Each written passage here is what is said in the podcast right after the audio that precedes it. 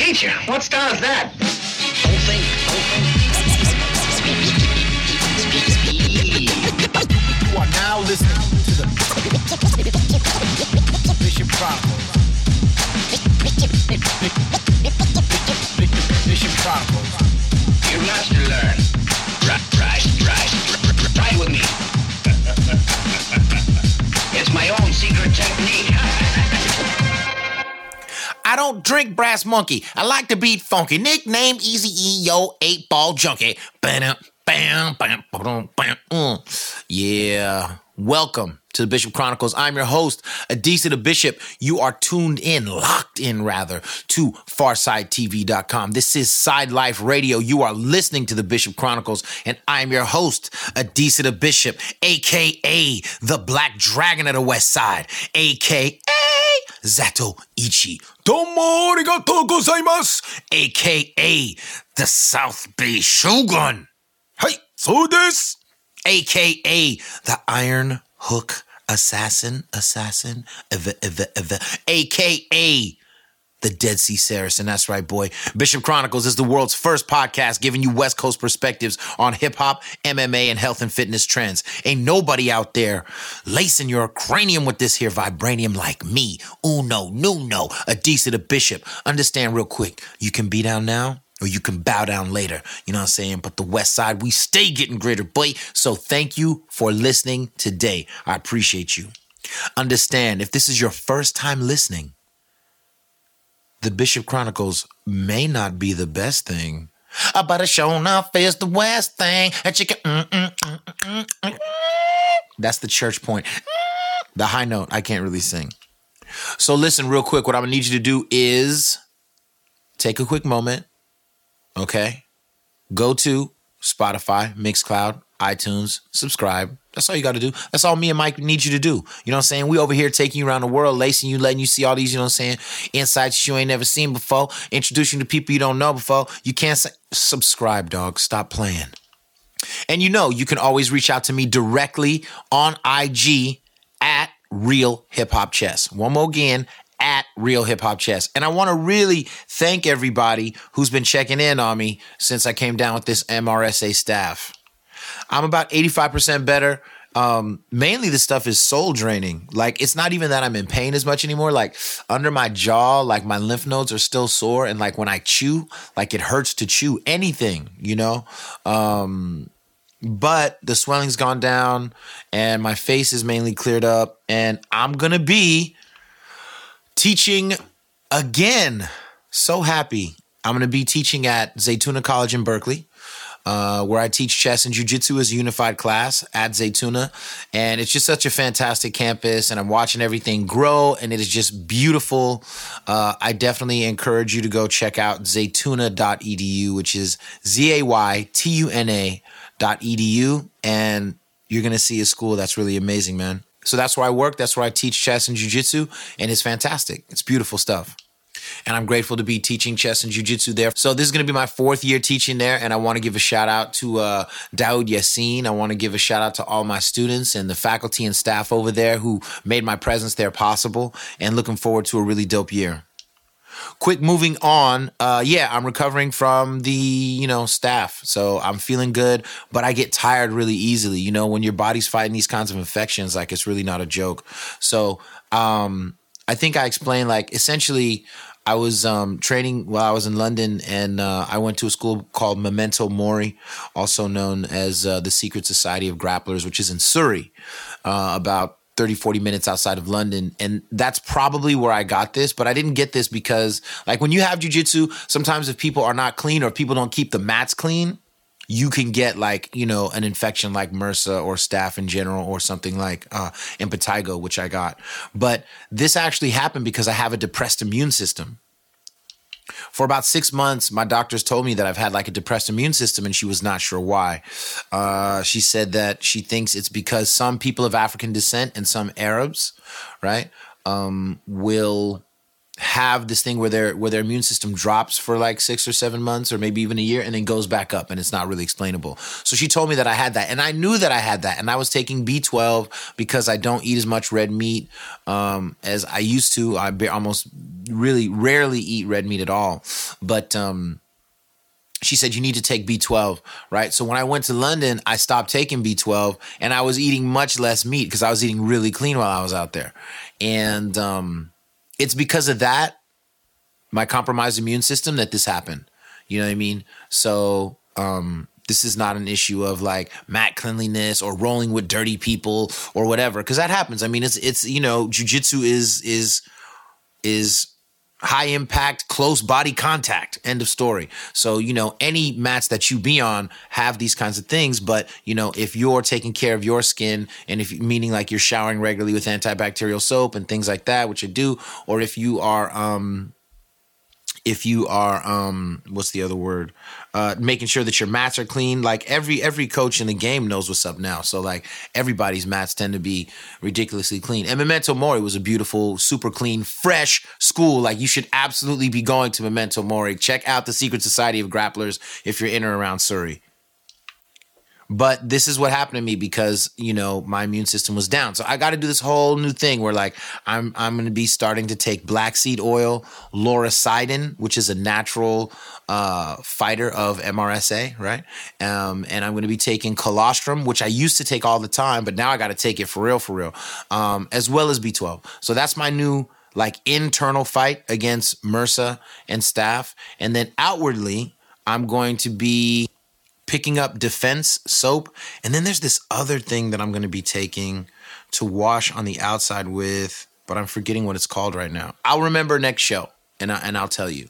But you know, if if you do jujitsu or if you know anybody that's dealing with a depressed immune system, please pass on what I just shared with you because it it'll help.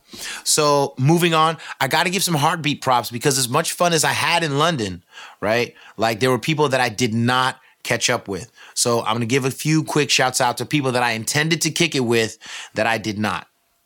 Heartbeat props, what are they? If you don't know what heartbeat props are, this is where we give people love for for um being cool as hell.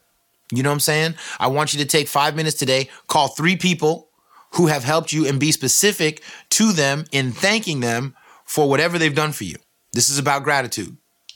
So first up, I'm going to shout out Nattington 13 at Nattington 13. She um actually is a dope beat maker out there in London, and she's very cool. And she actually, you know what? She is the person who who taught me about Logic, the the the rapper. Like she sent me his first album and like, you know what I'm saying? And I really meant to go out there and get get get connected, but it didn't happen. Shout out to Naddington 13. Shout out to my homeboy Nas. How you living, bruh? I ain't forgot, bruh. I know. When I come back, we kicking it. Faisal, same thing. OG, me and Faisal go way back to the Bomb magazine. Shout out to Dave Paul. Faisal and my boy Luke Menace. What's happening, man? You know what I'm saying? We're gonna connect, bro. I couldn't get out there, but when I come back, we gonna kick it. And my homeboy at Choke Who, who didn't know I planned to try to connect with him, but I wanted to. But much love to all y'all for being amazing in what you do. Nas specifically been one of my biggest supporters as a writer from way back. You know what I'm saying? Same thing with Luke, man. So um, to not be able to see you guys was a big deal. You know what I'm saying? If you can, definitely follow at Choke Who if you're in or around London. He's a dope dude, you know what I'm saying? Pushing that no-gi agenda and it's fresh. Now, some quick blunders that I made in the last show. Just want to quickly get over this because I do this a lot. Um, unfortunately, I was blundering in my speech a bit. So, like for instance, like um, I was calling Nettie in the intro like Net. And I think that I was just exhausted when I did my intro because Nettie Robinson is dope. And so I said your name wrong. Nettie, I apologize. You're a hell of an artist and an amazing person. And so I didn't want you to think that I was being disrespectful. I was just uh, a little bit out to lunch. Forgive your boy. You know what I'm saying? And um, also, when I was talking, I gave a shout out to a guy that I called Rob One, but that's really at Rob Nasty Rocker. Follow that man right now at Rob Nasty Rocker. I was shouting out him and his twin brother Profo One, and I just said Rob One. You know what I'm saying? But I really, I really got to shout out Rob Nasty Rocker because y'all got to understand he's not just a sick b boy. Him and his brother are amazing dancers. But, but. We've been doing a screamer since way back. Well, I stopped. they kept going. I went on to jujitsu, but they're sick with it, all kind of stuff. But my point is this: Rob Nasty Rocker makes crazy breakbeat records please, if you really about that hip hop dance and that soul vibe, you need to follow that man immediately and peep his work. You know what I'm saying? He be in America, he be in China, he be doing it. So shout out to Rob Nasty, man. You know what I'm saying? I apologize for uh speaking on you wrongly, bro. After all these years of knowing you, that was some unacceptable ish right there. Now, you know, full disclosure, you know, even when I butcher names, sometimes I be butchering my own name. Most of the times I butcher my own name. Like when I went to um, London, right? I met hella Nigerians, cool Nigerians, dope Nigerians, all right, who got love for the OG from the West. But you know what? Even though I have a Nigerian bloodline, the DNA is there. That's right. Shout out to Nigerian Cameroon. What up to the ancestors? Um, I also gotta acknowledge that like Adisa Banjoko is not how you say it. And because when you're around Nigerians, because it's a Nigerian name, like they are not forgiving. And so, you know, when when they be around you, man, like Nigerians are dope, hella fun people, and they're super accepting, right? But like they were hot because like I don't say my name the way I say it. But you know, like my name, like it's a long story, but like I came into my name, you know, uh, while studying under Kilu Nyasha, rest in peace forever, queen right there. Um, she changed my life, uh, teaching me about black politics, and uh, she was one of the, you know, one of the dopest women in the Black Panther Party. Anyway, um, you know, she was the one basically that gave me my name. But, you know, neither me or Kilu is Nigerian. So when I be seeing Nigerians, they be like, My brother, do you know you do not say your name correctly? What? It's pretty sick when you be around Nigerians. It's kind of like always being around like Ladysmith Black Mambazo or like being at the opening of The Lion King because they have so much rhythm in the way that they speak, right? So they'd be like, You do not say your name correctly. You should say Adisa Banjoko. What? Adisa Banjoko. No! Adi- Adisa, Adi, Adi, Adisa Banjo, Banjo, Banjoko, Banjo. I don't say it right, bro. They beyond me. But you know what? You know what I'm saying? Me and Kilu, rest in peace, Kilu Nyasha. We from the West, bruh. We out here. Know what I mean? African, American. That's where the American part comes in. You know what I'm saying? Wasn't no Nigerians giving us linguistic lessons, you know what I'm saying? When we going through these African name books, you know what I mean? So Adisa Banjoko, West Coast for life, thug life, outlaw immortals all day. That's how we roll. Ooh, ooh. Nah, for real, for real though. Much love to all my uh, Nigerian extended fam in and around London town scene. Um, you know what? I also didn't shout out. I didn't talk about you know on that Cardi B. Uh, I was talking about how I liked her album. You know, especially that song "Get Up 10 and what. I didn't shout out the song. I think it's called "Ring." Um, with Kehlani, hella hard. But what am I listening to right now? Real quick, real quick. E40, Practice Makes Paper. Great record. People be trying to act like the OG still ain't got bars and don't got beats. You better get that record. Scarface is on that record. Hella Youngsters is on that record. G Eazy's on that record. It's a great album. Practice Makes Paper. The other album I want to shout out and who I'm trying to track down is uh my man Spice One, Platinum OG. He has a song on there with Lil Eazy, Easy E sung called Studio Gangsters. Hard. MC Eiht's on there. Hard. That whole album's dope, but that song is out of control. And so, um, closing it out, I got put up on this dude named A1. He's got an album called uh, The Thurl, T H U R L, The Thurl Tapes on Spotify. You need to peep that dude. I, man, got put up on him by my boy A Wheezy, man. Shout out to you, player. Um, but yeah, he's from Santa Cruz. Bars. Look him up. And then before I go, I just want to just do a quick uh transition. I was really trying to connect with and interview uh, Roger Gracie and my boy Jordan. Shout out to Jordan, was trying to connect me, you know what I'm saying? But the timing didn't work out. Next time I go back, God willing, I'm be able to interview Roger. And, um, you know, shout out to the Jiu Jitsu Brotherhood and shout out to at Paul, Open Mat Radio. Shout out to at Jiu Jitsu Brotherhood because you guys made it so possible. So me and Jordan even connected, you know, because he heard about HHCF through my conversations with Shaw on Open Mat Radio. So that means a lot to me. Also trying to hook up with the uh, Jiu Jitsu Brotherhood next time I go out, no doubt. I want to shout out at Cage Against the whole team. You know what I'm saying? The it's a podcast, MMA podcast called Cage Against the Machine. They had me on as a guest before. They just had me back for this upcoming UFC, right where Khabib is going to defend the belt. And it was so fun. It was so amazing. I want you to peep and see how crazy and fun this was. And, you know, I'm just gonna be very frank with you. You know, like there's this is this is in Abu Dhabi, right? Shout out to the Abu Dhabi Combat Club. Shout out to Ta Sheikh Tahnoun. Because if it's not for Sheikh Tahnoun, you don't have any of the no gi organizations in America or the world the way you got them right now. I don't care whether you're talking about Polaris, EBI, right? Any of this combat jujitsu. I don't care whether you're talking about uh Copa de Podio. I don't care whether you're talking about Fight to Win. All y'all are the children of the Abu Dhabi Combat Club.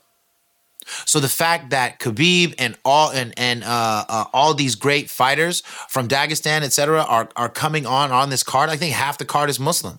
And let me be clear: I want every Muslim to win. I want every Muslim to win. Right? And I don't want you to be listening to that and be like, yo, Dees out here wilding on some like MMA Taliban type of vibe. You know what I'm saying? Oh, oh, it's Adisa bin Laden right now, bruh. You know, oh, no, bruh, that's not what it is, man. You know me. I'm a spiritual man. I'm about nonviolence. I want every Muslim to win right now. For real. Every fight. And they got some cards where Muslims is fighting Muslims, and I haven't figured out how both of them can win. But I want them to. Why then? What happened to the objective of Dees? What happened to balance the Dees? Bruh, that Dees is still here. You know what I mean? You listening to him, right? What I'm trying to explain to you is this though, real quick. It's no secret that the Muslim world has been in turmoil for a long time. It's no secret. What I want and why I want the Muslims to win is because I need Islam in the world not to actually look better, but to actually be better. I can't stand the terrorism. I can't stand the violence. I can't stand the oppression of women. I can't stand so many things that I see coming out of the Muslim world that I know are not properly Islamic. And what I mean by that is a lot of what you see out there when Muslims are doing wrong, it's not what they're supposed to be doing. And I'm not excusing it. My hope, though, is that if these Muslims can fight fantastically in Abu Dhabi, if Khabib can go out there and maintain the dignity and clarity that I would hope a Muslim champion manifests like he does to me. I love Khabib, man. I want him to win, man. Right? That I think that the Muslim world can find a new humanity in more jujitsu, in more MMA, cultivating these higher spiritual and mental aspects of themselves, finding their own humanity in the sport, and being forced through the training to acknowledge the humanity and beauty of all others in this fantastic spectrum of humanity that we all exist in. That's what I want. That's why I want the Muslims to win. In the spirit of Muhammad Ali, I want them to win. In the spirit of Malcolm X, I want them to win. In the spirit of only the best Islamic competitors that have ever lived, I want them to win. So this ain't no Islamic fanatic, you know what I'm saying, Taliban addict, whatever, bruh. This is a Muslim who wants to see better things coming out of the Muslim community. And I believe that this fight will be a huge turning point for the Muslim world and for MMA. Because I'm telling you, y'all ain't seen nothing out of the Muslim world in terms of fighters. Y'all ain't seen nothing outside of out of Africa yet. Africa ain't even really got started in MMA, bruh. Y'all tripping off Ngannou now? Bruh, he's brand new. He's brand new. 10 years from now, y'all fisting to really know really know. And you're going to get kids 10, 15 years from now that are going to tell you, you know what? I saw that fight in Abu Dhabi and I knew that's what I wanted to do because I saw Khabib take Dustin Poirier and throw him outside the cage. I'm just kidding. I even like Dustin, bruh. I just feel bad you got to go there and get dismantled by Khabib like this. Thanks for showing up, though. You're a G.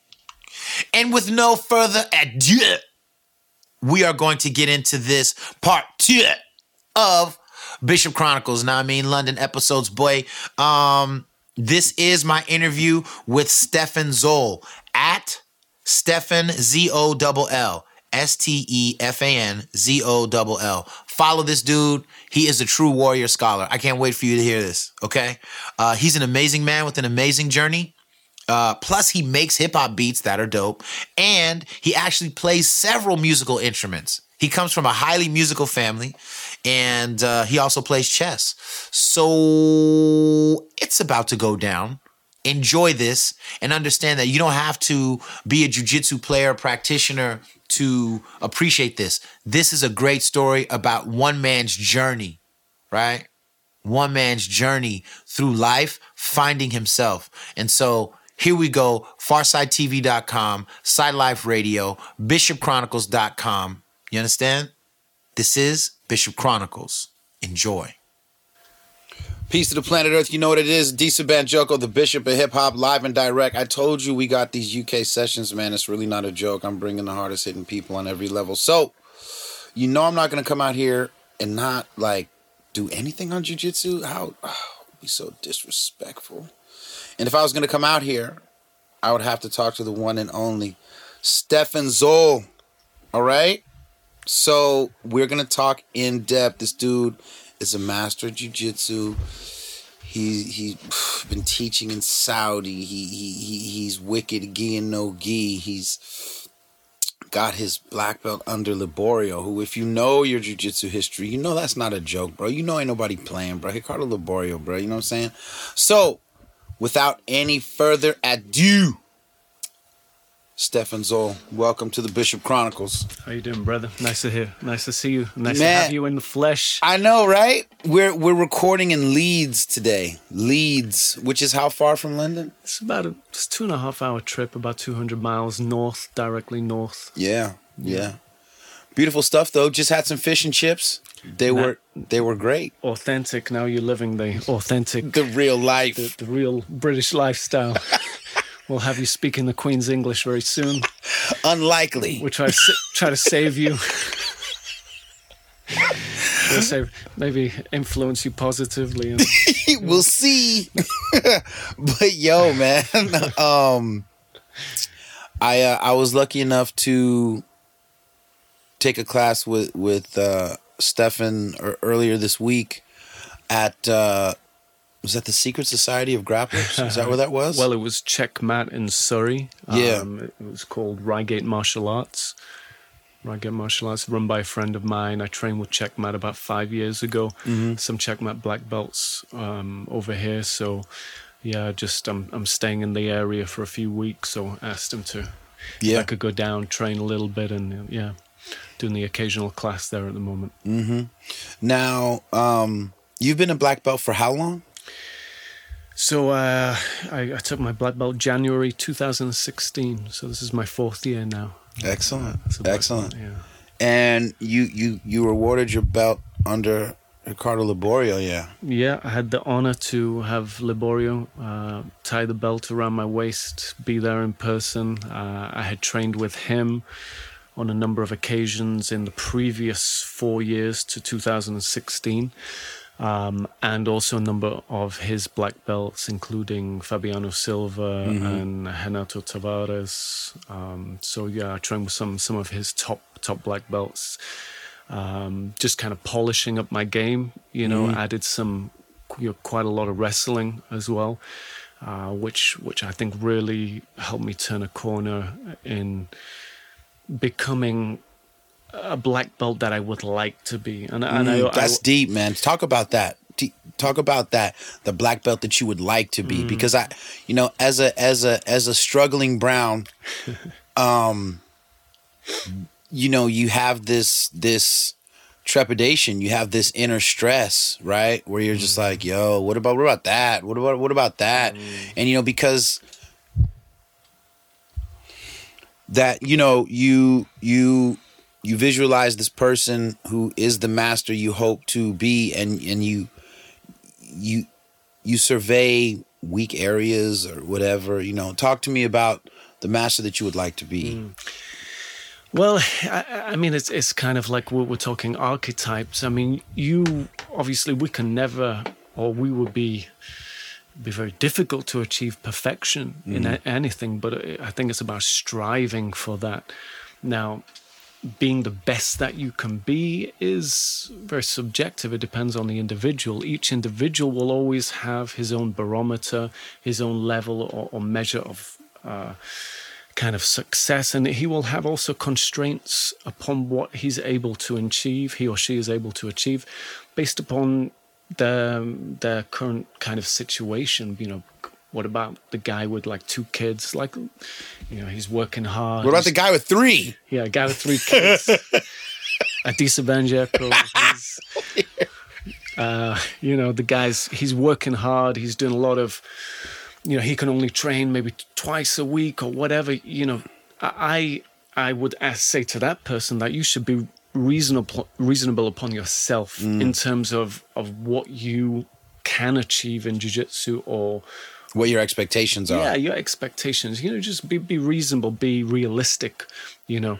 Um but it, that will not stop you from being the best you can be. You know Yeah. be the best that you can be in everything that you do. And that's that's that's part of my philosophy in uh, in life you know whether it's jiu-jitsu whether it's uh, you know whatever sport you're engaged in whether it's being a father whe- whether it's being a friend you know be the best father you can be be the best um you know, husband you can be be Yeah. the best son that you can Yeah. be uh, Yeah. so So the wrestling helped fill up some of those anxieties for you, technically. Well, yeah, I mean, and for me, I I have my own personal view of what I think uh, a good or a solid black belt should have. What are, what Like are, what are those? What are those things? What are those baselines? I think a black belt in jiu-jitsu should be a should be a good grappler. Should be competent at grappling.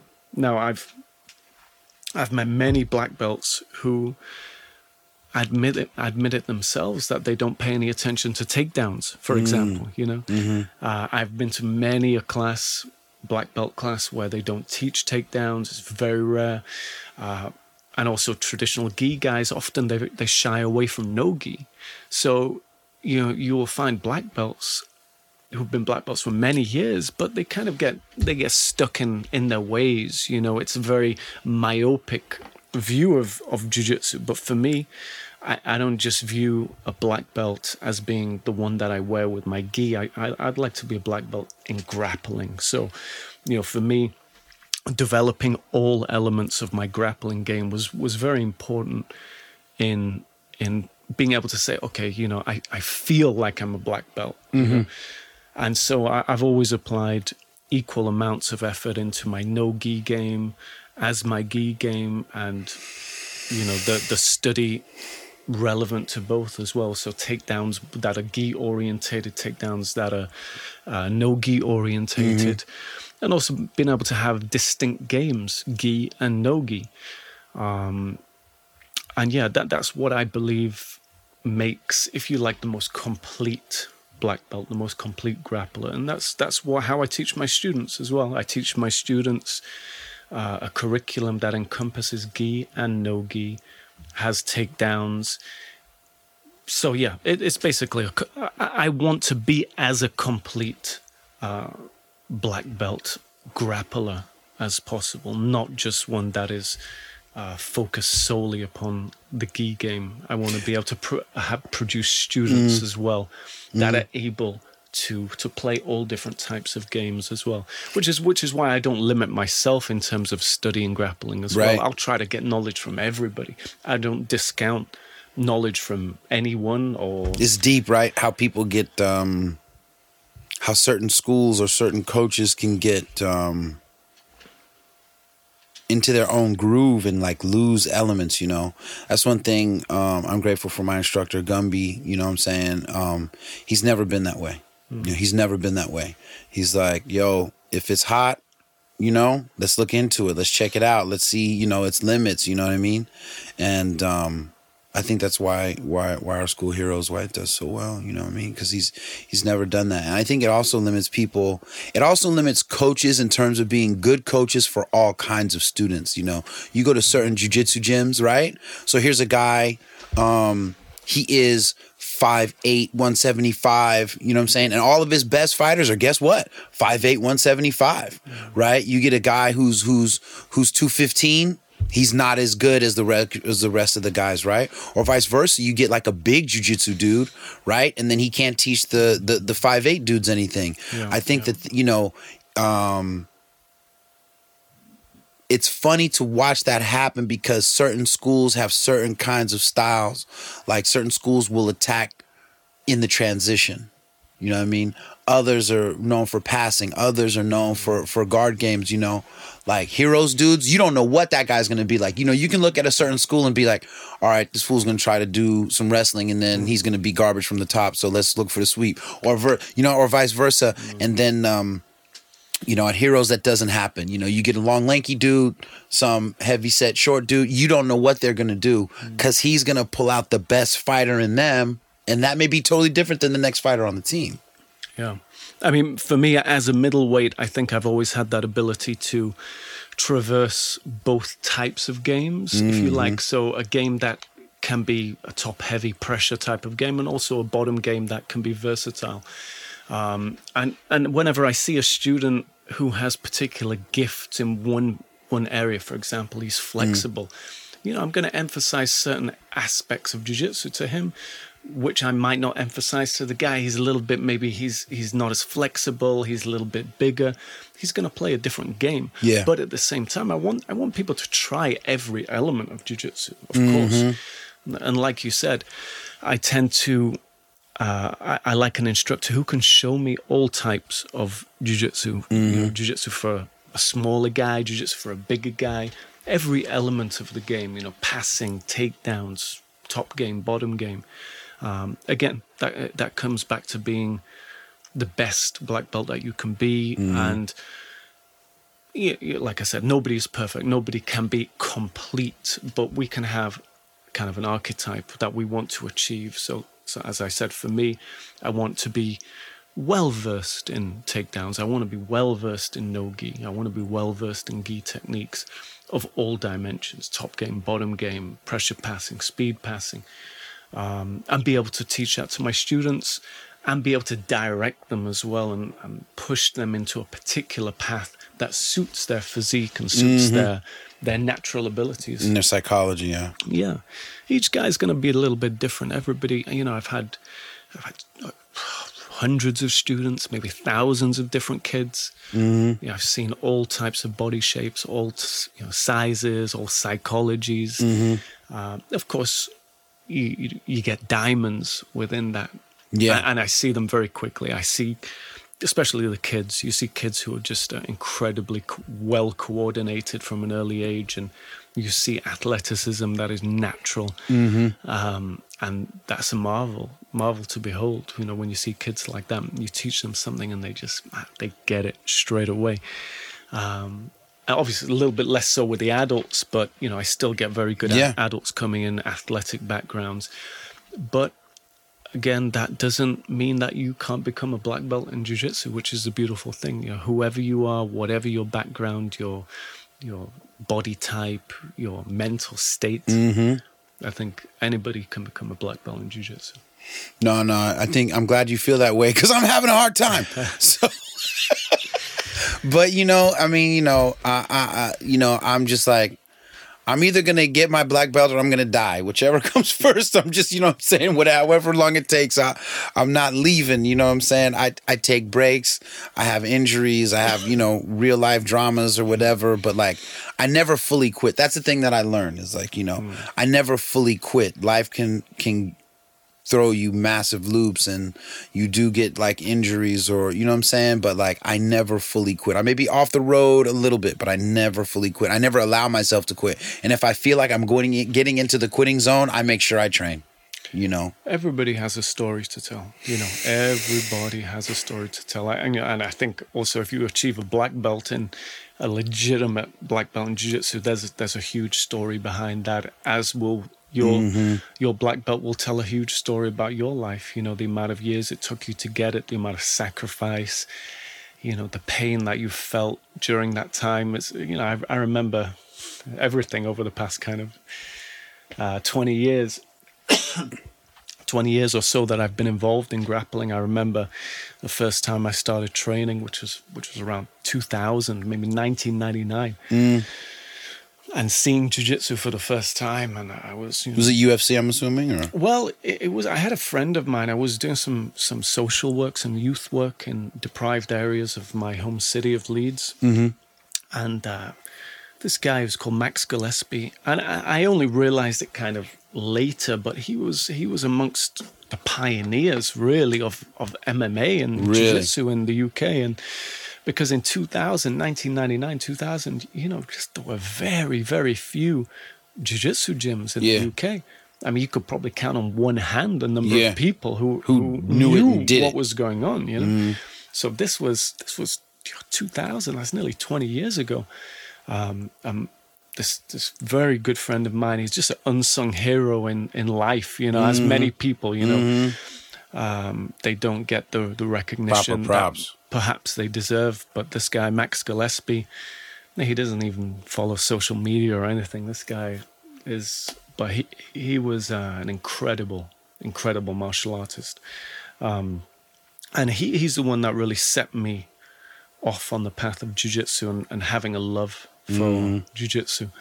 um, and it was only kind of a little bit later maybe in the mid 2000 2005 that i really started training a lot you know like more than three times a week i just was kind of in and out of it kind of early 2000 i was at my university as well i went to university during that time and what? Where were you going to school at? well I, it was i mean just after uh, 9-11 which was 2001 Yeah. Um, I was at a crossroads in my life. I'd just finished playing professional football, uh, soccer. Soccer for the Americans. Americans, I yeah. knew he was going to say that because, yeah. Had to, cla- had to clarify. You guys have stolen our uh, our national Talk about name. cultural appropriation. How dare you, Americans! Shock and awe throughout the world. Will steal your steal your names of your games as well. Football. Um, so yeah, I was playing soccer in the French second division, um, and I did. I had a one year contract that ca- that ended. I came back to the UK, trying to get back into professional soccer, but it was super tough game. Um, at that age, I was like 19, 20 years old about about that, and uh, there's so many young players each year that are trying to be successful, but it's a very small percentage that actually make it through to the top level. I ended up making money playing at the lower levels in, in the UK, which you, could, you know, still get paid many kind of levels down. Yeah. Um, because obviously soccer's a, like our national Huge. game Yeah. it's very popular. So uh, I kept making money kind of right until about 2007 uh, after my university degree. But uh, like I said, after, after finishing playing professional soccer, I, I realized I, I need to get an education. I need to have options. And Yeah. Um, I kind of I don't really know why I ended up choosing a language. I, I, I, the way the I kind of rationalize it was I was always very impressed at my father's linguistic abilities because he was German. So my, my dad's 100% German, born in Germany. Mm-hmm. Uh, but he always spoke English to me. So I was quite I was quite amazed at his ability to really communicate in depth in, in a second language. Yeah. You know? And so he'd just speak exclusively English to me. And I, I kind of now I, I lament, you know, I, I say, I used to say to him, I wish you spoke German to me because it would have been such a useful tool for me to have a, you know, a second language, a foreign language. Um, and then he would later on go, my father, he would later on move to France and he, he lived in France for 25 years. He, ha- he had some more kids. So I have a half brother and half sister who are French, who he spoke exclusive, exclusively French with as well. Unbelievable. So, you know, what you've got is a man speaking a third language Yeah. to his children, communicating From know, day one. From day one in a third language. So I was, I was, you know, I always marveled the at the way discipline, man. that he could just switch between language. I mean, you know, my father was, you know, he recently passed away, and about six months ago, he was, I mean, by all accounts, I, I would say he was a genius. You know, Yeah, He- I mean, like he was, he was, a, he was an accomplished mus- musician. well, he was a concert pianist. You know, on my birth certificate, my my UK birth certificate, he's down his profession. You know, you have to have, list the profession Yeah. of your your mother and your father. My mother was a teacher. My father was listed as a concert pianist. Yeah. that was his profession. So he played um, the piano. He was a pianist. Um, and he played all over the world. He soloed at some of the biggest classical music venues in, in the world: the Sydney Opera House, the Royal Albert Hall uh, here in the UK. He played private concert uh, for one of the sultans. I think it was the Sultan of Oman. Um, Out of control. so he he lived a very interesting life. You know, fascinating. He was very enigmatic, very enigmatic, very difficult to penetrate as a human being. Um, and you know, with his passing, we were left with really more questions than, um, yeah, just more questions than anything else. It was, it was a very marvelous life that he led. But yeah, his ability in languages kind of set me off on a particular path. Um, and I said to myself, right, I want to learn a language. I want Yeah. to do it, you know? So I, I kind of had a decision. I wanted, I said to myself, I want to do a non European language. I want Yeah. to do something a little bit different Right. something um, off the wall. So I kind of had in my mind, okay, I'm going to do maybe Chinese, Yeah. or Japanese, or Russian, or Arabic. I, I had those four Yeah. in my mind, you know. but then, like I said, it was just recently after September the 11th, 2001. Yeah. So there was a lot of focus on the Middle East Of at that time, as, as you imagine. Like it came right to the foref- forefront of, of modern politics. Um, so I ended up choosing Arabic, and I did a bachelor's degree, a four, four-year course at the University of Leeds um, here in the UK. Um, and I spent one year as part of that course living in Morocco. How was Morocco? Talk to me. I heard the food's popping. Ah, Morocco is amazing, amazing. Yeah, I used to eat uh, breakfast with locals, uh, which was which was fantastic. Uh, every morning, I'd have a dish called bisara. What is that? What's Um, that made of? It was you might have heard of it under the term fool. Okay. So it's a bean dish. Okay. Um, It's spicy, yeah? You can have it spicy. They have like spy chili to the side that you can sprinkle in, but throughout the Arab world, like North Africa and then into the Middle East, it, uh, bean dishes are quite a staple type Yeah, of food. You know, yeah. you find. I would later travel to all parts of the Arab world. Um, I lived in Sudan. I was volunteering in Sudan for quite a few months um, one summer, Mm-hmm. and they had their own version of uh, this bean dish. Same. They would they would actually call it fool. So, Right. So th- th- that's more traditional Arabic Right. or Arab term. Yeah. Fool. Um, it's very nutritious, just bean dishes. Yeah, yeah. so that's that's that's really amazing. So then how is it that you end up teaching in Saudi Arabia? Like how did that that come Well, I mean, pass? obviously studying Arabic, it kind of gave me a key. It was a gateway into mm. the Arab world. So it did take me into the Arab world in, in a number of different ways. I, I did some volunteering in different countries just so I could practice my Arabic first and foremost, you mm-hmm. know, like, so I went to Sudan. Uh, I went to Syria just before the war, which was an incredible experience as well. What what parts of Syria were you in? You know, we did a we did a show with a guy from Homs. Oh, yeah. You know, it was very powerful. I, I- I'll send you the link, but um, you know, I, I I I still think that the world does not appreciate the history of Syria properly, man. Especially in the West, especially in America. Like we don't understand when you look at the problems in Syria. You're looking at uh, a country that's so important to Muslims, Christians, and Jews for so many different reasons, for scholarship and all this other stuff. Talk to me about um, your perspectives on Syria. Just you know, some of the things you might have seen and and, and the things you took away. Yeah.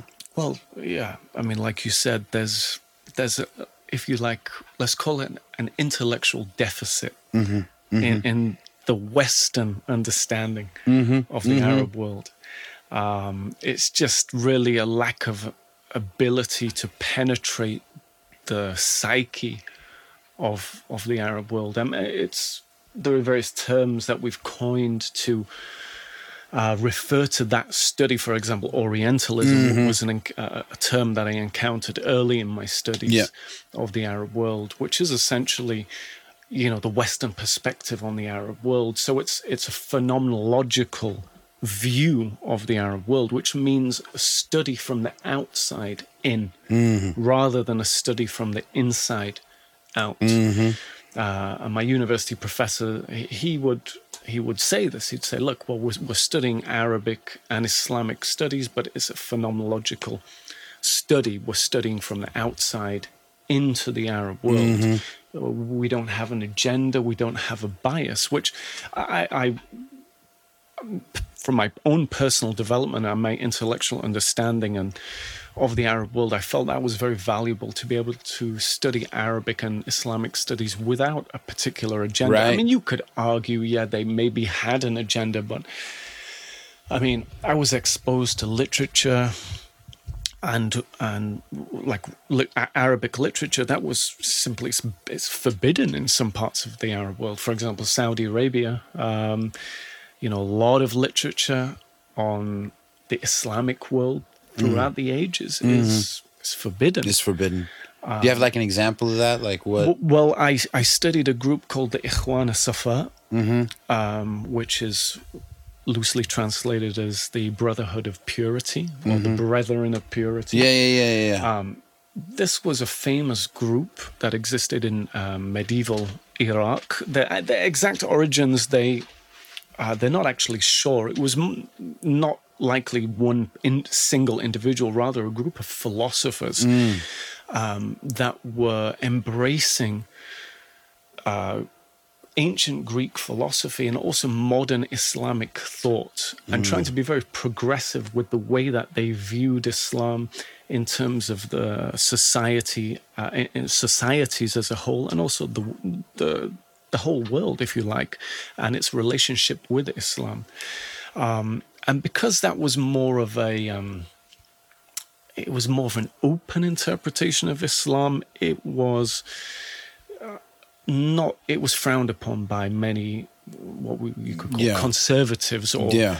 you know strains of Islamic thought that came later on that were more um, focused upon the legalistic elements Mm-hmm. of Islam. You know, focusing on rules and regulations. Right, Whereas, right. for And the example, law. whereas Right, think, right. uh, for example, Sufi, Sufi thought is more, it was moving away from a legalistic interpretation of Islam Right. and more on the aesthetic and the Yeah.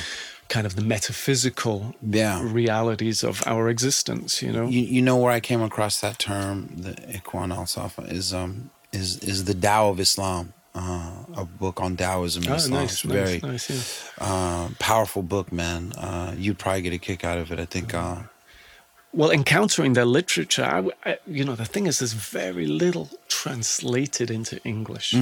So, like I said, so what what what are we finding here? We're finding that there's a great depth of knowledge and a great depth of intelligent work that has yet to reach be shared and understood. shared throughout the world. You know, but it's there.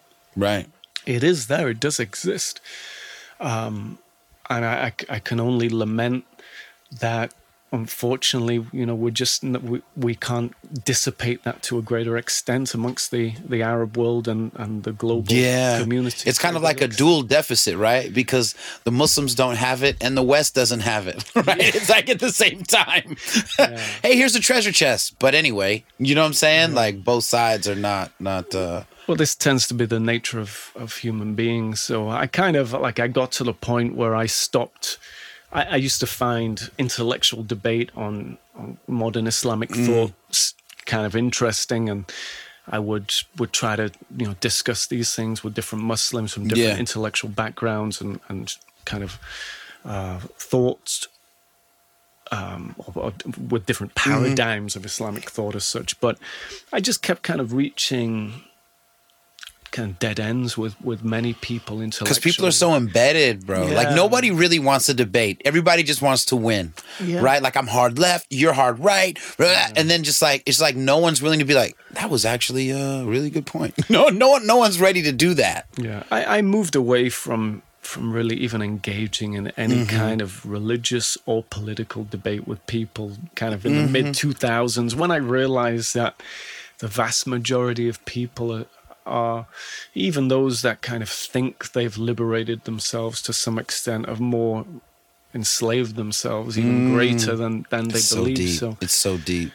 yeah, I, I just I, I have to just come back every single day, just remind myself how little that I understand of of of anything, and I, I Yeah. think that's a really good starting point for for everybody. If you can set out in a day, every day of your life, and, and just say to yourself, "Well, you, you don't really know anything," you know. Yeah. You might think you have an idea about about something, but Whatever, but still. you know, I think we're we're at such a deficit of human understanding, and yeah, I mean that's uh, uh, No, I think that's fair. That That's philosophy goes into my my jujitsu teaching. So well, so you know? so bring us back into the opportunity that so that set up your opportunity to teach in Saudi. What was what tell me about the day they were like, "All right, so we're looking at maybe having you teach in Saudi." Who was it? Where where were you? Who told you and what happened after that? Well, I'll just just backtrack a little Yeah. bit. So after I finished my degree, which was 2006, um, I got the opportunity to teach English in Saudi Arabia. It was like a common thing people would do, and obviously I, I, thought, okay, I can go and practice my Arabic. I didn't really know what to expect of Saudi. I, I'd heard many things, but I had that kind of intrepid nature. I wanted to find out for myself what Saudi Arabia was really like. Um, so yeah, I ended up uh, teaching English there from 2007 until about 2012. I taught at a number of different places. I taught at a couple of universities, and I, I taught at a British international school.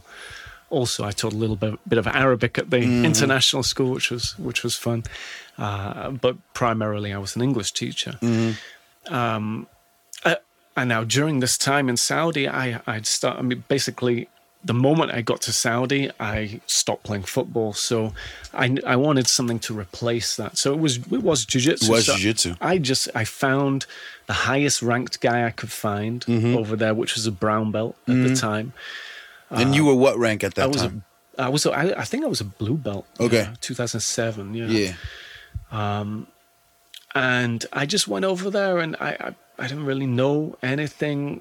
I, I didn't really feel like I had much jiu-jitsu knowledge, you know. I just I wanted to train, I wanted to learn. Yeah. But there just weren't many people training. you Right, know, right. so yeah, I can imagine that place would have been a, a, a real wasteland. Yeah, in terms of jujitsu. it was it was literally a wasteland as far as I know. Yeah. According to my knowledge, I would say there were no black belts there until man, I, I think around 2012. Yeah, shout out to my boy Ali because he's staying Riyadh, and that's what he was saying too. Right, you know what I'm saying? Around that same time, for real. Like I remember those. I remember those times. I mean, the history uh, is is quite funny because kind of later on, people were they were trying to make the Saudi Jiu Jitsu Federation.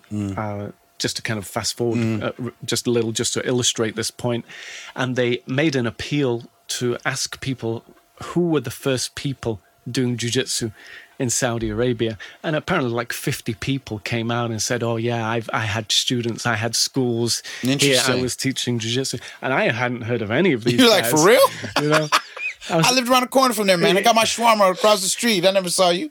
yeah, I mean, I was like, the first thing I did, I, I tried to seek out the best guys that I could find, and I, I made sure I did that.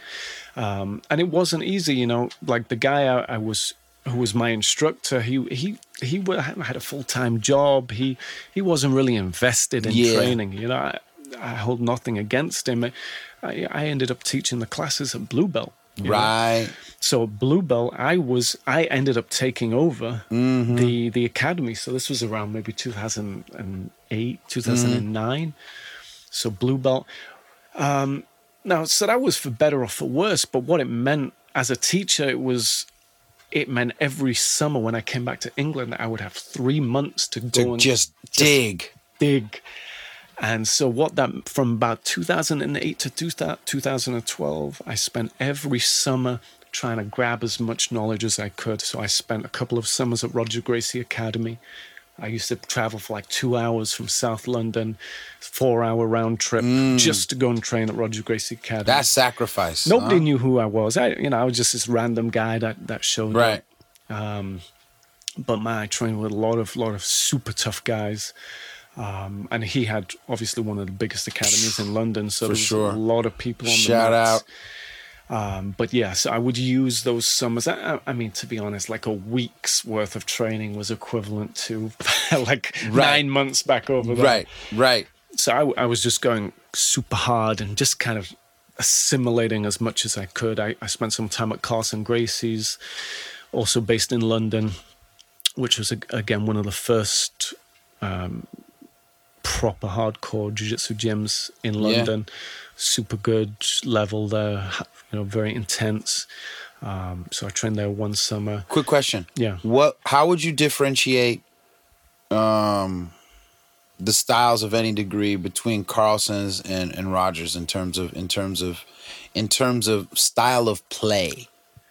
Because I mean, yeah, I just want to hear it. Well, yeah, I mean, just interesting reflecting now upon my own philosophy of teaching, similar to Mm. what we discussed earlier on regarding, for example, takedowns. Uh, uh, Roger Gracie's, I only ever learned judo based takedowns, for Mm. example. Mm-hmm. Uh, Carlson's, I honestly, man, it was so long ago, maybe 2009, 2008. I can't really remember much of.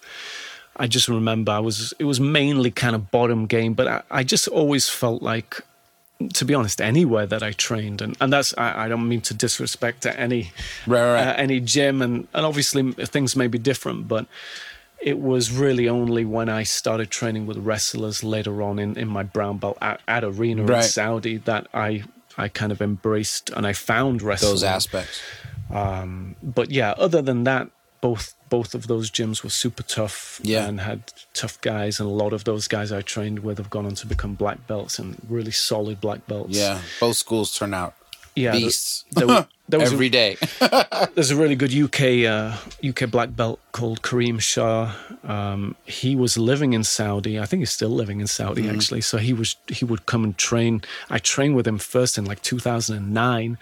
Then he rolled up at our gym in Saudi in like I don't know 2014. And, Yeah. and he, you know he would train with us quite regularly. And he was one of the toughest um, guys I've ever rolled with. Man, we he really helped le- raise the level Elevate of my game. game and yeah, fortunately, once so just to kind of bring everything Mm. together, 2012, I finished training, um, and I finished teaching in 2012. Sorry, uh, but I've been teaching and I've been trying to kind of raise the status of jiu-jitsu and, and Mm-hmm. train and, and bring people together as much as I could. And I started making a little money on the side from jiu-jitsu, you know, Mm. doing private classes and um, I I was given the opportunity. I, I a guy came to the class one day. He said, "Oh, you know, we're we're setting up this gym. You know, it's a multi-million dollar gym here in Jeddah.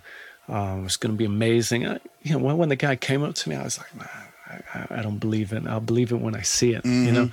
And he was like, "Yeah, it's going to be an, like an MMA gym. We're going to have a full-size octagon. We're going to have a massive mat area. We'll have CrossFit there as well. It's going to be, you know, the only gym like, Like that it, in right. in the whole of the Middle East. Um, so this guy he trained with me quite a bit, and um, he was adamant that he wanted me involved in the project Mm-hmm. from day one. So it got to the point. The project ended up materializing in, in around I think it was 2013, 2014, or was it? Yeah, 2000, 2013 and yeah, it just happened. He he brought me into the office one day and he showed me the plans for the gym. And you were He like, "What?" He was like, "Oh, should we do this color scheme?" And I was like, "Well, that's that's a multi-million dollar decision you're asking me to get involved in here, you know."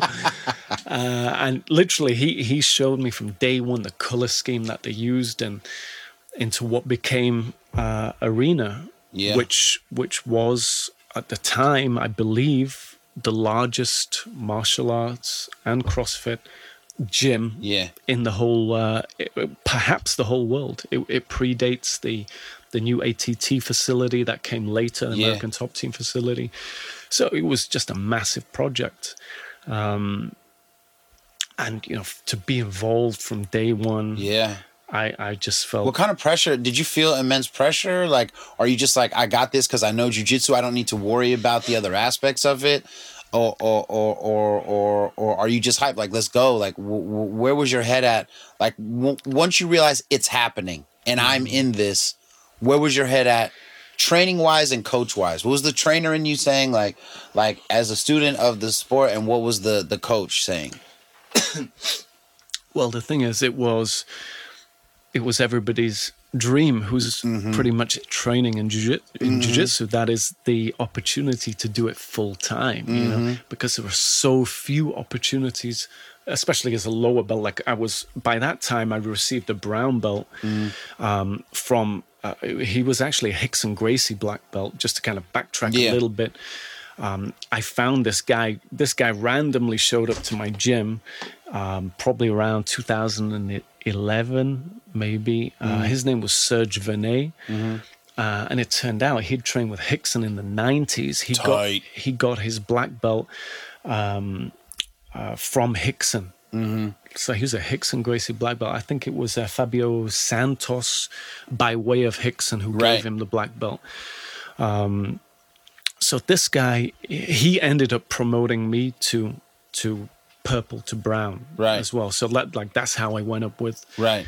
with him and man he changed my game and he gave me a lot of confidence in terms of my technical ability and, and just helped me with the deficit that i was experiencing being in saudi with not many Mm-hmm. people to train with um That And- vacuum of, of, yeah. of wisdom. and then then arena came about and it was it was yeah man it was just like a no-brainer i was like yeah i have to be involved in this project and the idea was i would be a coach i would be teaching some adult classes but you know primar- primarily focusing upon the kids program um, we had some and of course i knew liborio was involved from Yeah. day one in, Yeah. in the whole project so Liborio's black belts were due to be heading the program. So we had we had ended up being two two Liborio black belts heading the program before I ended up taking over the program um, in 2000 and uh, I think it was 2015. I took over the program. Um, but yeah, just the ability the ability to train with those black belts and also train with Liborio himself and have his guidance, have his input into my development and also my teaching development was was fantastic. Talk to me about that because this is really funny because you know uh, I just interviewed Denny Prokopos, you know, Yeah. and uh, he was telling me about uh, you know, and he told me years ago, man, like when he first trained with Liborio in Florida, uh, he he would he he would talk to me about him all the time, just how amazing he was and how much he learned and how nice he was, and you know what I mean. Um, obviously I've I've never met him, but I, I I felt somewhat shocked, especially with Denny's origins being, you know, under Eddie Bravo and Tenth Planet. I would have thought that he didn't, you know what I mean, that he would have either either either been dismissive of him at best. You know what I mean? At best, been dismissive, but mm. you know they were always extra warm. And I had told Denny before I bailed, I was like, "Hey man, I'm, I'm coming out here. I might, I might see Liborio because he's got a he's got a seminar. I'm trying to catch it." And he was like, "Hey, hey, tell him I said what's up." Like he was all excited.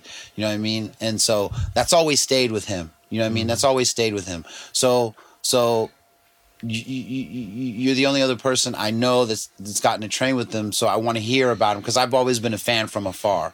Okay, so tell me about what what you got from him, what you learned from him, and things like that. Well, more than anything else, what what immediately connected Liborio and I was was our philosophy. It was a shared philosophy of the martial arts, um, which I kind of found.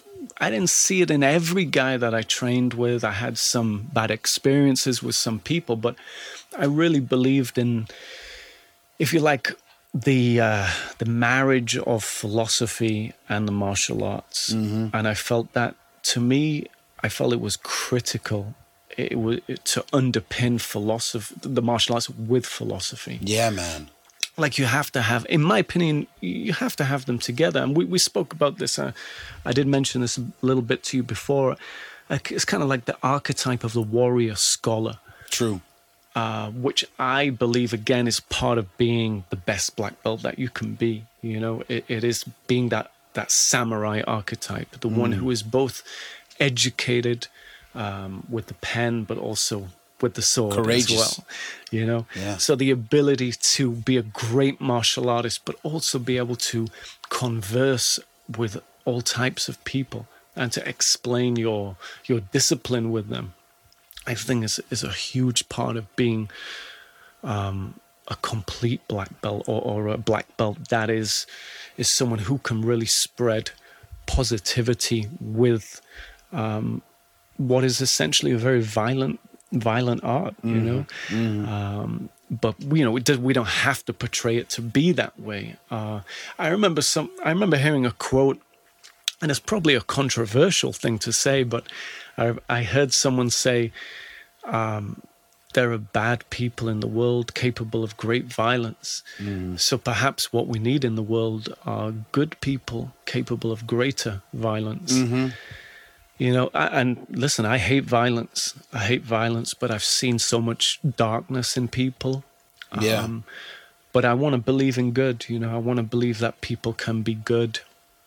Um, but we should be strong. We should be competent. We should be physically able to defend ourselves, to defend our families, to defend those that we love, and not be victims. You know, not to be people who are bullied by by oppressors in this world, because there are people who abuse their their position in different ways. And Yeah, this- their this could- influence, yeah, this could be both physical and mental. you know. spiritual. Yeah, spiritual, intellectually, um, which is again, so that that's having the ability to be the warrior scholar. So I, I can, if if we are the archetype of the warrior scholar, we are able to, or at least have the ability to fend off mm-hmm. whatever comes our way intellectually, spiritually. Uh, that is oppressive. That is mm-hmm. against our nature. Mm-hmm. Of course, we're talking kind of abstract concepts. Yeah, here, yeah, but, yeah. That all means different things to different people, but it's real though. I mean, if you- if you understand what I'm saying, and this this is what I I talk about. You know, whenever I have a new student, I I say, you know, this is what I I I want for you, what I want for myself. You Yeah. know, what I feel has benefited me. You know, jiu- jiu-jitsu changed my life. You know, studying changed my life Yeah, intellectual development changed my life. Um, and of course, it's an ongoing process. It's a never-ending process. Being a black belt is not the end. Uh, of course, Yeah. the, cl- the cliche as it goes is it's true though. it's- I've never seen that fail to be true Yeah. for any black belt I've ever known. it's just the beginning, you know. And uh, again, like a, it's just ever everything. It's an all-inclusive human development that, that I, I'm looking for in myself and also my students, and I, I have the honor to share that with people. Which is for me, that's gives me the greatest joy that I can share jujitsu with people, and I can share the philosophy of martial arts. And honestly without I, I i don't preach anything other than just being the best that you can be. Yeah, you know i don't I, I try to just stay away from politics. I try to stay away from religion i just say you know be the best that you can be. You know it doesn't matter who you are you know what you believe just be the best you can be. Be honest be truthful love respect be a man of honor. Mm-hmm. you know that's it there's there's there's not some kind of secret formula. Yeah, yeah. Um, so yeah that's what i believe that liborio and i have in common Yeah. you know that that's that's a philosophy that underpins his teaching Mm. and of course like if you look at the split with att um I mean, I won't go into the details of that. He's never gone public with it, but he has explained to me his his opinion and, Mm. and, and his thoughts on it. But I, I won't share them here because Right. he hasn't gone public with them. But um, he did go public with his um, statements about some of the ATT fighters Right. creating kind of dissent and I, I don't know, division Mm. Right. amongst people by you know Certain actions. things. You know, I mean, it was just kind of that's the way MMA was go- was going. It was turning into a big spectacle, a w, yeah. WWE style spectacle. And I get it. I mean, you know, for me, because I, I didn't have an MMA team and I didn't have fighters fighting in MMA, and it, it like, what, what am I meant to say? I, I enjoy the spectacle of MMA, MMA, but he was directly involved in a Yeah. team where there were individuals in there who were not not what we would call martial artists or, as such. or warrior scholars They- necessarily. Yeah, yeah. I, I mean, they were just you know fighters, and it is, man. I for me, I, I would want better for myself. I would want better for my Mm-hmm. children, mm-hmm. and I would want better for my students. You know, like Your it- legacy, man. if I, you know, my students, I just, I don't want them to talk crap. I just want them to behave with honor. You know, if they win, I want them to accept, you know, their mm-hmm. victory with humility. If they lose, I want them to accept their defeat with humility, mm-hmm. and and continue with their lives like like that. And that's beautiful stuff, man. And yeah, so that's that's what I think Liborio and But- I agreed upon. Man, I, I do have this uh you know uh I'm I was really moved by everything you said and then that's why it it really kind of dawned on me that like you're a real Conor McGregor fan. How did this happen? How did this happen that you're a fan of Conor McGregor, bro? What? What? I just appreciate the story, man. I just, you know, it's for, for me. It's just a big game when I when I see them doing this. I mean, I, Yeah, I know. I'm- I'm giving you a hard does time. That make, just messing with yeah, you. no, I I do wonder whether it makes me a hypocrite. You know, I I do wonder, but I mean, the thing is, you know, hypocrisy is such a real thing in people, man. It is such yeah, a real thing. duly noted within the self. You know, I, I, I just want to be known as a person who just says what I feel, you know, Mm-hmm. and I, I just, if I don't do it, if I don't believe it, Yeah. I'm not going to say it. Yep. And I think this is such a dangerous thing that people, that they, they walk a very dangerous line. They do. With their hypocrisy. And, and it, I, I can see it. It's kind of like, like curtains have opened Mm-hmm. to, to reality as, as the layers of hypocrisy start to you know be, become clear to me that I see in many different people and I only hope that I'm not subject to that myself and Yeah. you know I I'm sure I am it's it's part of the ego you, you, know from what I understand of the ego um which, is actually a topic that I I think is very interesting within the martial arts kind of destroying the ego Come on, man. If if jujitsu should accomplish one thing for you by the time you become a black belt, which it sometimes fails at, depending on what school you come from, that would be one of those things, huh? Well, yeah, I mean, again, that's kind of ironic, isn't it? Because it, it's not always the case. You know, you get very accomplished fighters who still have huge egos. If anything, it bolsters the ego. Um, but I think part of that, or part of the journey of every individual, is to have a, a, a guide, if you like. A, Yeah. a guide can help, you know, because Yeah. it's difficult sometimes by yourself. And I had this individual that started me off. I mentioned him at, at the Yeah. start of our conversation, a guy called Max Gillespie. He was the first one to mention this this term ego to me. And he used to say, "Oh, it's just your ego talking. It's just it's your ego that's stopping you from Mm. from progressing or, or Mm-hmm. moving forward." Um, and of course, understanding this term ego, what is ego? You know, the sense of self, the sense of your position in the world, you know, Right, so, so to speak. you know. Right, right.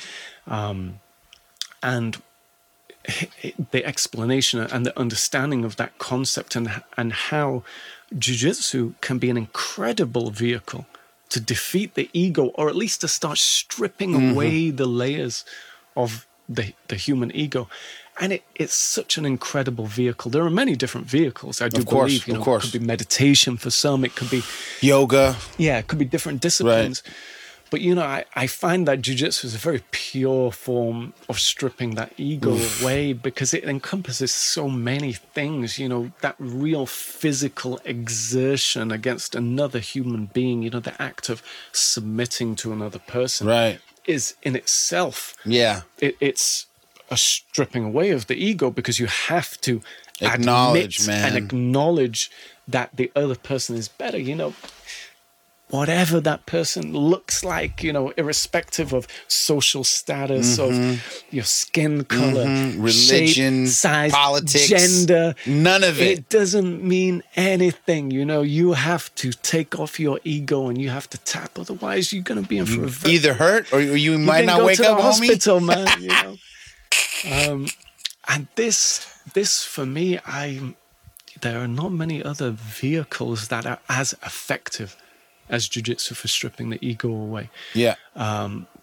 But a- again, I had someone explain that concept to me, which which I think helped me and and he illustrated the benefits of taking the ego away from yourself. Of course, no one is free from ego. you Of know, course. nobody Yeah, is. yeah. Free. You know, I'm not free from know, ego, but the Black Cortez killer has an ego. You know what I'm saying? but I, I recognize it. I, I really do, and I kind of, I, I hope that that I can continue to strip away the layers because it is it's a deep realization of the self that you can see sometimes. It's kind of it's a glimpse into the universe. You It's know, deep, yeah. It's a glimpse into the depths of your own being when the ego is stripped away almost completely and, and you mm-hmm. just see yourself like I, I stuff like social media sometimes and I just like look at pictures and, and, and think, man, these are such empty images and are, are such superficial mm. representations of our our realities and Yeah. of who we are as human beings. or who we could be. Yeah. yeah, you, you know, and I just, how can we we speak this to people? How can we kind of translate it to other human beings? It's it's, it's very difficult, you know. I I have no ill will towards anybody. Yeah. Anybody, but you know, it's, it- even in my time, I found that people have become very upset at me for one reason or another, you know, for something, and I, and I reflect back on it, and I, I I don't know. wa- Was it was it my ego that blinded me to something Right. that upset these people with my my particular actions? But Or was it their ego that couldn't take a simple truth? Right. perhaps, perhaps. But I, I like I. I, I don't know whether I could be in the the position to make that assertion Right. because I, you begin with yourself, you know. Right. Begin with Start yourself. within, yeah. You know, when we start just like looking at everybody else, and that that's when the problems begin. Right. because you neglect. You haven't gone inward deep enough. Yeah. So, So, oh, hold on, hold on. You know, um, Stefan makes dope beats. He actually played for me a beat that he made the other day and had a Logic acapella on there, and it was smacking, boy. It was smacking. So, how long you been making beats? Well, you know, music is obviously as I In the family. As I mentioned earlier, I spoke about my father, um, and I've I've always loved music, man, from from an early age, and obviously having the exposure to classical music, it gave me quite a varied um, Mm-hmm. influence in the musical world. Um, and then my sister, she was she's kind of like seven years older than me or so, Mm-hmm. and, and she got really deep into soul and hip hop as Mm-hmm. as she was growing up, like in her early teens. So that was kind of like the late eighties, mid 80s Mm-hmm. um, early nineties. So that kind of triggered uh, an interest. You know, she would play me some of her vinyl collection, which is you know huge, huge vinyl collection, classic soul stuff, and I was like, wow, this is this is amazing music. And that got me into hip hop. She played me some early hip hop, and I was like, yeah, this is kind of some cool stuff. Um, so I started listening to hip hop in the mid '90s. Um, but I, I ended up getting a guitar and I taught myself to play guitar because it was kind of like the grunge era and I just want everybody to just pause their own tape in their brain and note that this man went ahead and played soccer at a high level, learned Arabic, travels the world, and then I just picked up a guitar and taught myself to play it. I just say that out loud to yourself. Continue, sir. and yeah, I, the thing is, it was the grunge era, so I can barely beatbox, and this man's teaching himself guitar. I got myself a um, a guitar tablature of like Nirvana, uh, Red Hot Chili Peppers, and you know some kind of grunge bands at the time, and I started playing in bands as a kid, and like, again a very eclectic mix. I was playing kind of metal stuff, soul Yeah. stuff. I had I had a friend of mine. He he sung in his local gospel church. We were doing some D'Angelo stuff. Yeah. Um, I had like drum kits set up and my guitars and everything, bass guitars and That's stuff. sick, just, man. just you know, just playing around. It ne- never became anything serious. He And makes dope beats, y'all. Stop playing. If you're looking for some slappers, you need to hit him up. You know what I'm saying? Um, but then, just like this McGregor thing, do you know he was hating on the West Coast the other day, bro? he really was talking to the South Bay Shogun about how he didn't like Dr. Dre. he, he said he didn't like Dr. Dre, y'all. Now you know, you know, I, I I'm gonna listen to anybody, but I, within my heart, Lo- Lost all respect. Mm. it was no, it wasn't respect. It was more of a heartbreaking. You couldn't hear it shatter quietly, but it did. It shattered quietly. So I just want to like, can we go back a little bit Sure. and talk about uh, the the groups that you do like? Because we're gonna leave the West Coast out of this on this one right here. So, so who who do you like? in terms of hip hop. Yeah, or- man. Well, you know, you I know, think are Mobb Deep. Yeah, I mean the mid '90s. It was, of course, it was it was the Wu Tang Clan. They they Yeah. came out. You know, the 30, Grimy. 36 chambers, and it Yeah. was you know that kind of hard sound. And I was like, wow, yeah, you know, I like this sound, just kind of dark sound. Yeah, um, and it, yeah, that, that rowdy edge. yeah. I mean, I don't know why the West Coast. They were all happy, and it was all kind of Happy girls. You ain't never heard Outta stuff. Compton. You know what I'm saying? You ain't never heard America's Most, bruh. You know what I'm saying? Death certificate. That's happy to you. wow. Okay. You know what I'm saying?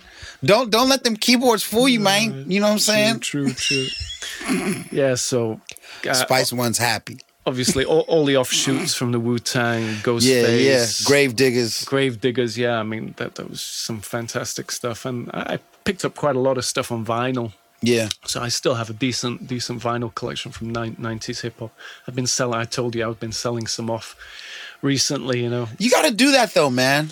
I, I you know, I, I I'm not really too have to grips with sentimental that. about You know what I mean? Yeah, Exactly. Not too sentimental. Yeah. I mean, they're, they're, they're worth money, you know, people buying that stuff. Uh, Yeah. But for me, I mean, more like my, my sister would never let me sell it, but, you know, she's got some, she's got some old soul vinyl. Might have yourself a little gold mine. You know what I'm saying? Yeah.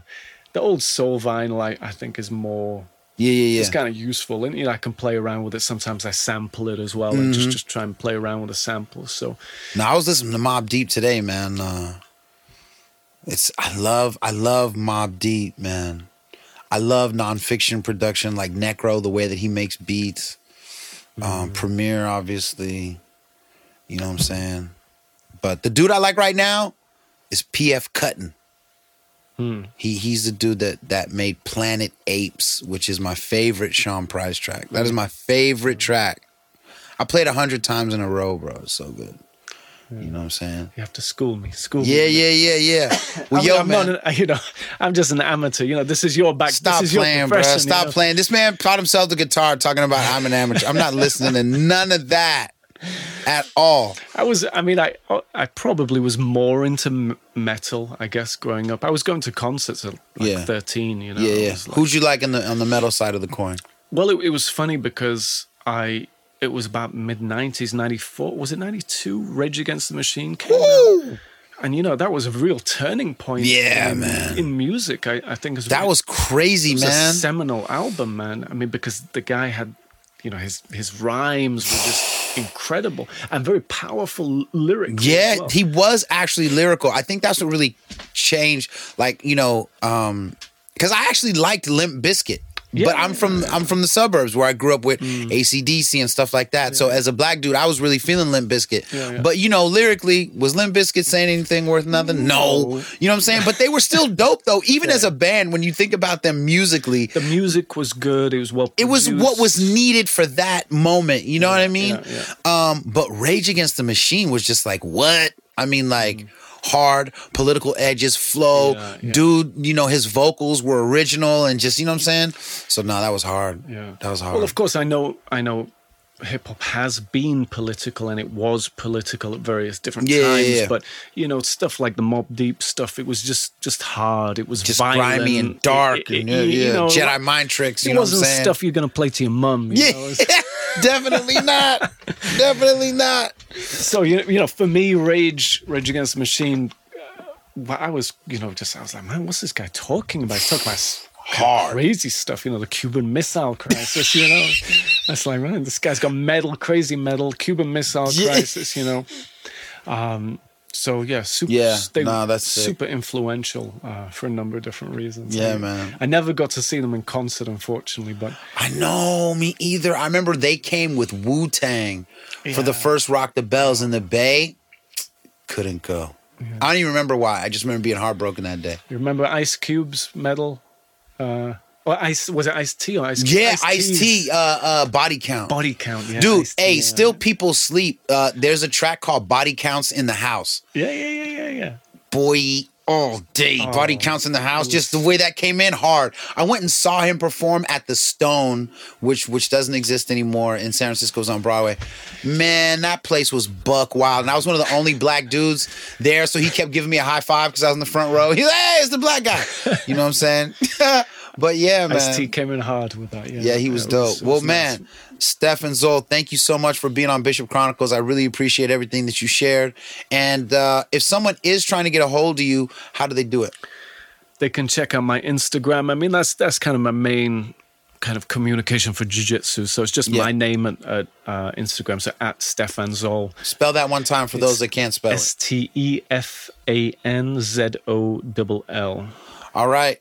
So have a blessed one. Thank you for being on the Chronicles. And uh, man, look, I told you I'd be bringing the realest dudes on, man. I might have to do a part two with this guy. Y'all can tell he's hella deep.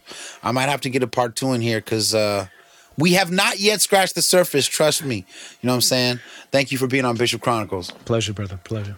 Teacher, what style is that? Don't think, don't think. You are now listening to the Bishop Chronicles.